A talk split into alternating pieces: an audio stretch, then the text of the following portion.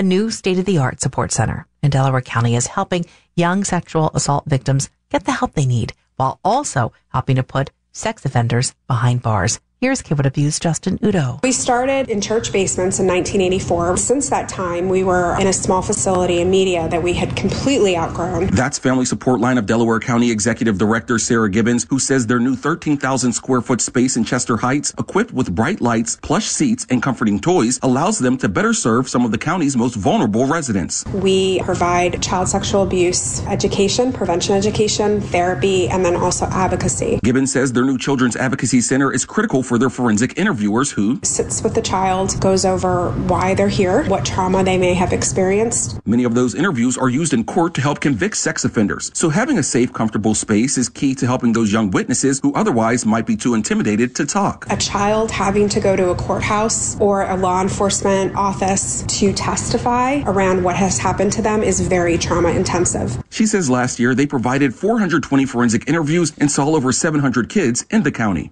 I'm Justin Udo, KYW News Radio 1039 FM.